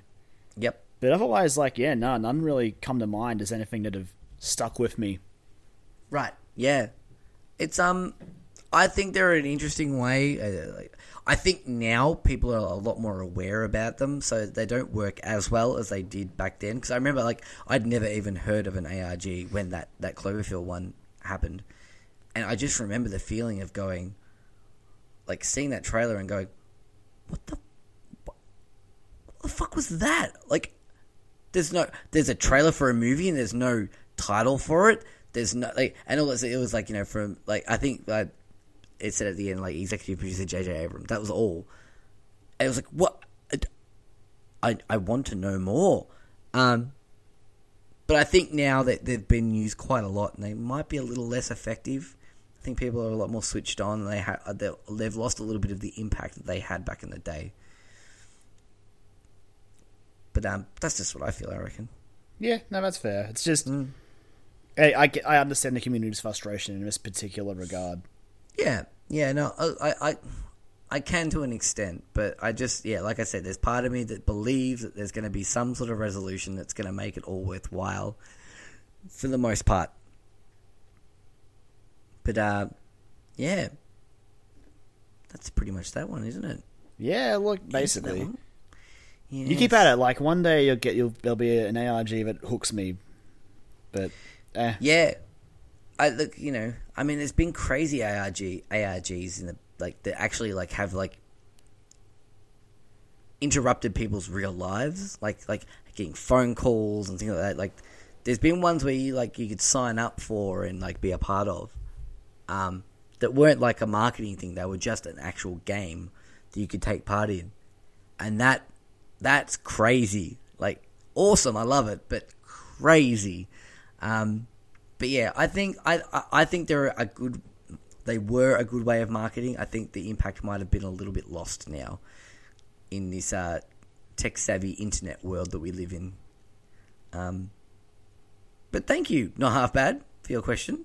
Bringing yeah. that one up for us. It's a good one. I like that. Um, yeah, like I said, I kind of it got know, us onto a, a topic we weren't going to really touch on. Yeah, exactly. So we still covered it. It's fun. You know, we, we've we've, uh, we've covered it. Um, cool. All right. Our next question questions come from our very good friend, Mr. Sean. Uh, how you doing, buddy? Uh, thank you for your questions this week. Your his first one reads: What is your earliest memory of discovering video games, and why did that initial spark set you off on a lifelong love? Um, this is an easy one for me. I remember playing Super Mario Bros. Uh, not Super Mario. Yeah, Super Mario Brothers, the very first one on the NES, for the ver- for the first time.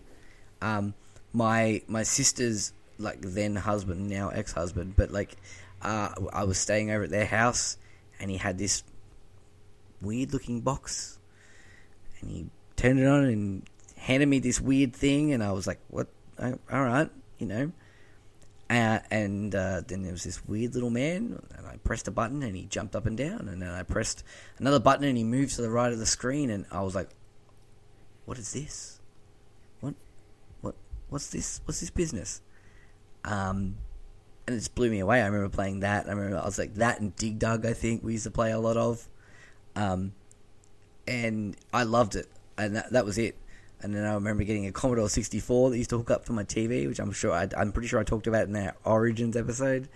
Um, and yeah, from then on, it was just that was it. I just I played video games. I I didn't.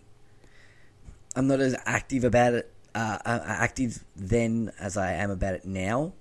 Um, but like it was something that I enjoyed and fascinated me. There was something about it that was just fascinating. Like to sit down and and and watch this TV and have some control over it, and, and it was just amazing. Blew me away. What about you, man? Uh, look, mine's similar. It, it always it always comes back to that Super Mario Bros. magic. Like, yeah, right. Just the simplest discovery of like learning how to move and then jump, and like jumping on enemies gets rid of them, or hitting a block mm-hmm. might get you a coin or a fire flower or a mushroom and from there it was just it was a rabbit hole that I fell down. Yep, definitely Super Mario Bros. One or Super Mario Bros. Three. Yeah, definitely one of those two are the ones I think of the most. One just because of yeah, just the simple magic of learning how to play, and then going into three with that knowledge. But just all the little extra details. Like when you boot that game up and it's the start menu is like it's staged and the entire game sort of plays out like a play. Yeah. It's so weird and cool and interesting. I remember years later when I read that that whole like idea and that theory. I, Yeah. it fucking blew me away. I was, oh my god, it makes so much sense. the whole thing was a play. and like you finish the level and you go off stage and it's like backstage. That's why it was. I'm fucking brilliant. Just Genius. brilliant. Round of Oh, applause. I love it. And it got confirmed too. I think didn't it? She Oh, probably. I, I confirmed it. I'm sure at some point it has. But it, it it seems so obvious that it has to be real. Yeah, exactly. Um, and the fact that like things are like hanging off the walls and like hanging from like you know, you know the support beams above, like it, brilliant. Um, yeah, Yeah, again, it's just that Nintendo magic, man. Nintendo magic. yeah, that's what it is. I mean, that's what my kids are gonna play. I'm gonna sit them down and just be like, classics. "Here's Super Mario Brothers 3. and they're gonna Go. be like, "Dad, what is this bullshit? I want to play fucking Overwatch 4. um, and I'm like, "No, no, no, no. We'll go back to that No. soon. Fucking play this. You play Mario turd. first. Yeah, you gotta know your roots, man. Know the roots of video games. It's important. It is very important. And I don't want to hear this fucking Pong bullshit. Yeah, okay, that's that's that's fair. We can play that for a little bit, then we move on. we have an afternoon of Pong, then we move on to Super Mario Brothers. I have a schedule planned. This is this is yeah, exactly. This is the next six years of your life are very very meticulously planned out for you with your gaming habits. Then you can play Overwatch. Yeah, it's fine then. Overwatch Overwatch 12 is out by then. Competitive season 64. It sounds like Blizzard's really churning them out in that future. Yeah, yeah. I mean, the the, the development times, the turnaround times are really, really, really improved. In makes the next sense. few Makes years. sense. Yeah. Um, and uh, Sean's next question is: What are your top favorite scores slash songs in the games you've played? No Guitar Hero, Joel. That's cheating. Yeah, Joel. Well, well, fuck. Um, uh, all right, Karen. I, I, I, I, know you've got an extensive list for this one, so why don't you kick us off with that? Look, that's the thing because this question actually got posted last week, but unfortunately it just missed out. Mm. So I was like, you know what? No, I want to talk about video game music, so I'm taking this question and Totally I'm putting it on this week's because you you gave me 50% of control, Joel. This was your mistake. Oh, damn it! Should have should have taken 100% of control away from me. Too, too nice for my own good. You let me have too much freedom. so, look, video video game music is fucking important. Yes, it is. Like, there are movies I can watch, and if they don't have a good score, you know, I'll live. Yep. I'll get by. But if a game's got bad music, oh, it'll. It yeah, it detracts from it. Yeah, especially if it's a game you're going to be sitting and playing for an extended period of time. Oh, like, you yeah. know, a 20, 30, 40 upwards hour game that you're going to be like an RPG that you're going to be playing a lot. and if it of. has bad music, then oh no way am I dealing Yep. with that. Yep. yep. Instant mute. Yep. So, look, there are a lot of series that I feel have spectacular music, and there are a lot of the popular ones. So Mm-hmm. I apologize in advance. But you know, They're popular my- for my a reason, favorite- Karen. Yeah, exactly. Like you know, you make the memorable themes, you you you do well. Uh, obviously, my the one I have to I hold up on like a pedestal, and I'll never ever forget is obviously going to be Nobuo Uematsu from Final Fantasy fame. Like, Of course. he's ma- composed so many fantastic themes that he's set. Like, there's a there's a Final Fantasy concert coming to Melbourne next year. I'm gonna be there because Yep. Final Fantasy music is is it. Like, oh, I mean, what One Winged Angel, man. one Wing, yeah, One Winged Angel. The um the entire like opera from Final Fantasy VI. I'm pretty sure of it's like 20 minutes long, Oh, made yeah, out of like I've Super Nintendo about that. like chip music. That's oh jeez, that's so good. He just made magic happen. It's a shame he's not on the series anymore, but the music they've been putting out for the last couple of games has still been pretty good. Yep. But yeah, man, he he was it. But apart from him, like there's Kenji Yamamoto, Yamamoto, who's responsible for some of the uh, songs from Super Metroid and Metroid Prime. Uh, two of the best games ever made. So play them. And Metro listen the Prime soundtrack is fucking awesome. Yeah. Oh, hey man, Super Metroid's soundtrack, just for the ambience alone of that period Yeah. of time, is stellar. Yeah, what what what he got out of what he had to work with, yeah, for sure. Like playing that game when I was younger, there were moments where I was genuinely just creeped out because I was like, I, "This music doesn't. It's not fun. I feel uncomfortable, and I don't know where I am." It's So- haunting. Yeah, wonderful stuff. Of course, there's Koji Kondo. You know, mm-hmm. the, like we must always call him the Nintendo composer because Yes, so much of the stuff from Mario and Zelda has been his work or he's had a hand in it. And you know, mm-hmm. those those two franchises alone have so many unforgettable songs. um, yeah, and Super Mario just because of like you know brand recognition and instant recognizable songs. Well, same for Um, the Zelda theme, man. Like that yeah, Zelda but theme. but also too like the Zelda games for the most part have a very like music is a gameplay element. It's not even just like there. It's it's it's part of the game. Like it's part of the thing you have to control. Like I mean, Ocarina of Time. It you use an ocarina to play songs that do stuff in the game. Like you know, Wind Waker. You conduct the wind with a conductor's baton. It it awesome, awesome stuff. It's, ge- it, it's genius. That guy, that guy's made made so many of my favorite songs out there. Mm-hmm. Uh, it always goes without mentioning, but uh, Akira Yamaoka from Silent Hill. Right? Yes. If you like his his music, if you listen to some of the stuff from the Silent Hill like soundtracks, good God, like it's it's terrifying, Um, even and just disconcerting, and it's what it's some stuff that you wouldn't think you would listen to outside of the game. Right. But when you play the game with that stuff just in the background, it's it just it's for perfect marriage. Although, if you want to hear a really good song from him that you don't need to, you know, be playing a Silent Hill game to hear, just look up "Theme of Laura" from Silent Hill Two. That is Okay. an amazing piece of music. cool. Uh, and of course, of course, it goes without saying. So Shoji Meguro, Meg- Meguro, I probably butchered that, but the Persona composer, like, Oh, holy hell, man! Like that's one of those- mine too, man. Those soundtracks. Just phenomenal. and just with their distinct like styles as well. So, like as soon as I hear that, I'm just like, yeah, that's stuck in my head for the next twelve hours, and I don't even care. Like just across the last three three main Persona games, like Persona Three was very much like urban rock, hip hop sort of soundtrack. Then you go to Persona Four, which was more sort of upbeat and like Like J-pop almost. yeah, J-poppy sort of soundtrack. Straight to Persona Five, which is more funk jazz sort of stuff. It's Acid jazz, I think, is the term that they've acid, used acid to jazz, describe. yeah. Referred to Jamiroquai as inspiration. Yes. Yeah. So like that guy just makes he just, he makes magic happen on game soundtracks. Just the best. And the last one I'm going to mention is just pure. It's purely for one song. Well, two songs actually. It's Motoi Sakuraba, who is the is one of the Dark Souls composers. I think there's a couple that work on that series, Right. but two songs. The song that plays when you fight Ornstein and Smough, because there's nothing more terrifying than walking through that fog gate and just being smacked in the face by that song.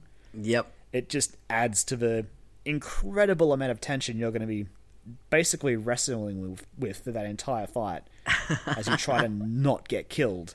Yeah. It's loud, and you'll be like, it might be louder than you yelling at your TV screen. I don't know. Yep. I think for me it was pretty close. Like we we had a pretty good competition going. No, 50-50, Yeah. Yeah, and also this particular choice because of the exact opposite it does with the final boss of Dark Souls 1 when you fight Gwyn and it's just yeah, it's the opposite. You walk through the fog gate and sort of this piano melody starts playing. and It's really Right. slow and it makes that fight amazing. Like Yep. it feels like a last boss fight because that song you, you, it feels important and holy shit dark souls just masterclass in all areas Yep. but some of the best songs out there that'll get your blood pumping Awesome. and there's so many more like video game music is only getting better as well Oh, absolutely. I agree. Um, some of the ones I like for me personally, um, apart from like you know, a, a, quite a lot of the ones that you've mentioned, in particular like you know Super Mario and Zelda and and Persona, um, Snake Eater Oh, the, from the- Snake Eater. Yep.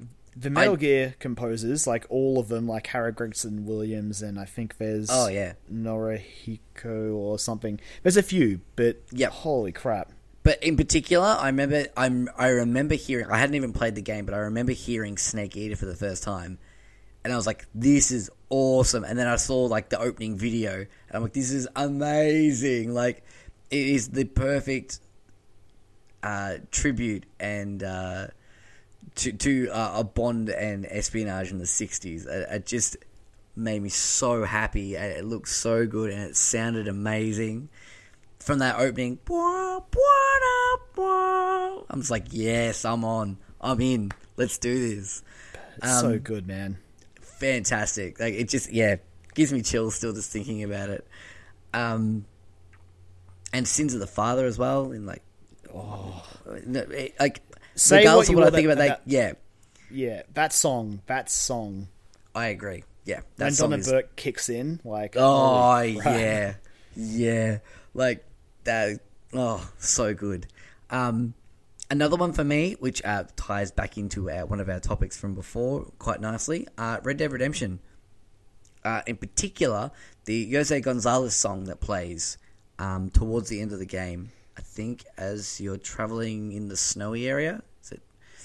Is it? I think uh, two trees or tall trees or something I think it was Um, Tall Trees. Yeah, mm, as you're going through there for the first time, and it's towards the end of the game, and there's this beautiful song called "Far Away," um, and it's just awesome. As soon as it kicked in, because I, I was sort of familiar with Jose Gonzalez as well, um, he does a, an amazing cover of "Heartbeats" by the Knife, um, which is uh, alone on its own. Like the original song is amazing, and his cover is just so. It's just acoustic guitar and, and him singing, and it's just mind blowingly good.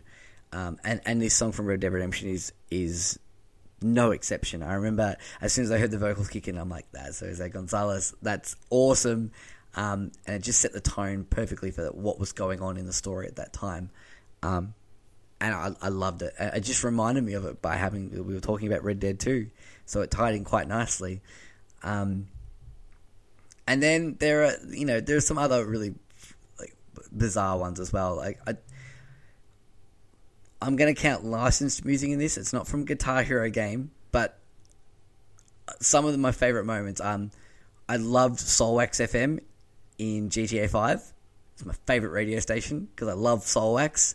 Um, and all the songs on it was like Bloody Beetroots and all this other stuff. That, music that I really, really, really, really dig. Um, so that was basically my soundtrack driving around Los Santos for that whole game. Uh, and another one that made me laugh a lot is the Saints Row games, particularly three and four. Mainly three because that's the one I played the most of. Um, but I can't remember which one it was in. You might be able to help me out with this, Karen. Um, the one that had "You're the best" around. Oh, It was. Um, I want to say it was Saints Row Three. I think it was. Nothing was better than hooking down the road while that was playing and then just committing mass sidewalk genocide to, his, to, to the, the, the dulcet tune of You're the best around. That's never gonna bring me down. Um, amazing. Like, and some of the songs that, that no, it was it, that was in Saints Row 3 because in Saints Row 4 had the touch. It did have a touch. That's right. Yeah, and it played and in like the last mission. I think Yep. it Um, was good. amazing. Like those sort of moments, I I, I love those. Um, and also from Saints Row Three as well. Um, the Kanye West song "Power," which was used in a lot of the trailers. Uh, one of the trailers in particular, which was a really great trailer for that game, um, and a really great song, and it worked really well in terms of the game. Um, but they actually incorporated that into the game itself. So there's a part where you have to, you're about to take over uh, like a penthouse, and you a whole tower essentially, but the penthouse becomes your your base of operations. And the way that you you sort of enter that uh, said penthouse is by like skydiving in, um, and you start that mission and you, you end up you're in the helicopter and then you just hear the claps, the air, air, and I like I was like, oh yeah, here we go, shit's gonna go down, and then yeah, you, you get the prompt to jump out of the plane and you skydive down and like parachute into the pool, and then like you know the, the gang that's in there start losing their shit, going, oh my god, who's this guy? And you bust out and start causing chaos, um, and eventually sort of wipe out everyone that's there. And it was just, it was awesome. It was one of those moments that will just stick with me forever. I just love it so much, and it was because of the music. Like without that music, it was just like you know, like you know, an original song or something like that, or any other song. Um, it still would have been fun and it would have been a memorable moment in the game. But th- that combined with that song, um, just yeah, blew me away. So much fun. Um, but yeah, I, I, I'm agree up, with you. I'm bringing up two more because there's two more that I forgot to mention. Okay. There's David Wise, ukulele, like Oh uh, yes, yes. Donkey Kong Country, all the all the really good Banjo ones. Kazooie. Yeah. Yeah, great. So Aquatic Ambience or like Stickerbush Symphony, if you want to check him out. Uh, Graham Norgate, I think Yep. he was GoldenEye 007. Oh, I yes. think Perfect Dark. Don't quote me on that. I'm going to double check it. Uh, also amazing. And hang on, and this young lad here, I'm just looking up. Uh, Jake Kaufman from Shovel Knight. Oh yes. The Shovel Knight soundtrack is That's beautiful. Awesome soundtrack. Um, there's one that you haven't mentioned yet that I'm, I'm surprised you haven't mentioned, Kyron. What's that?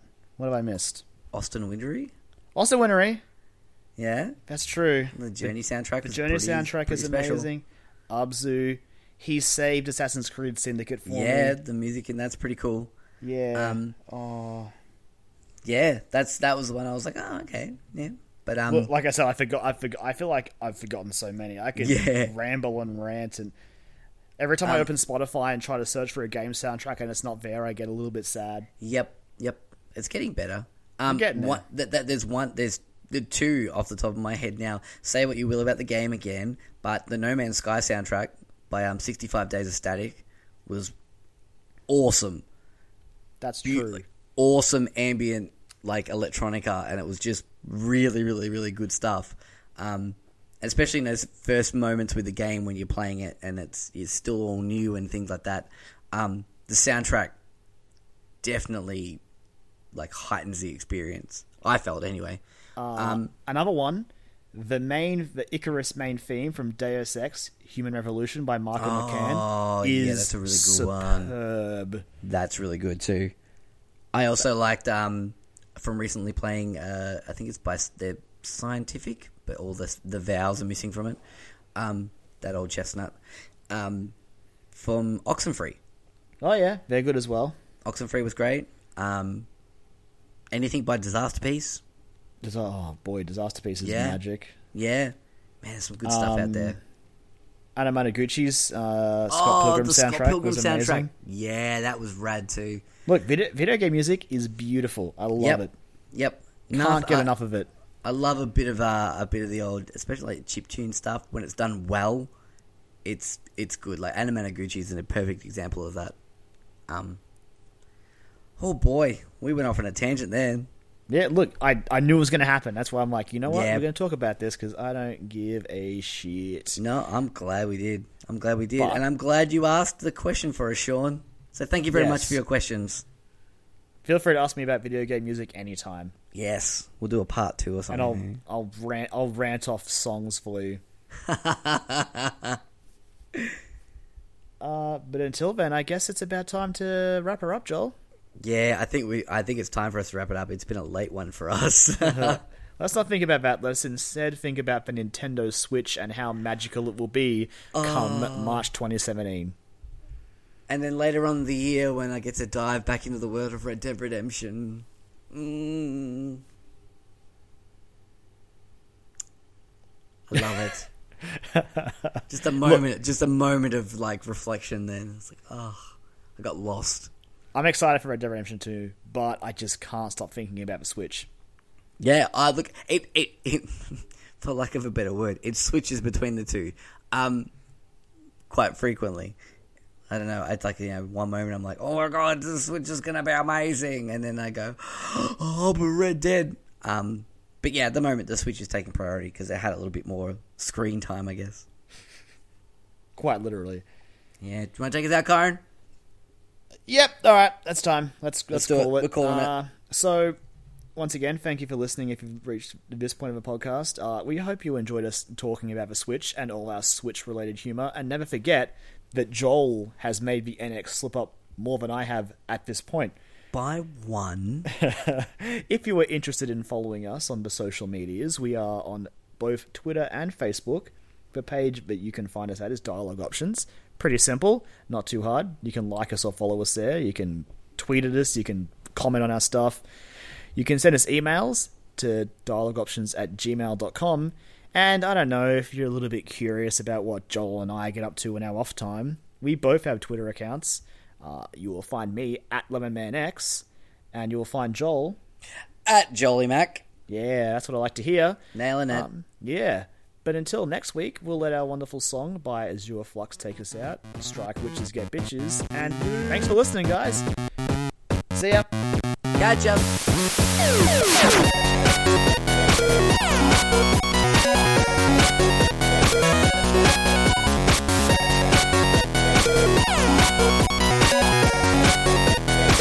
Thank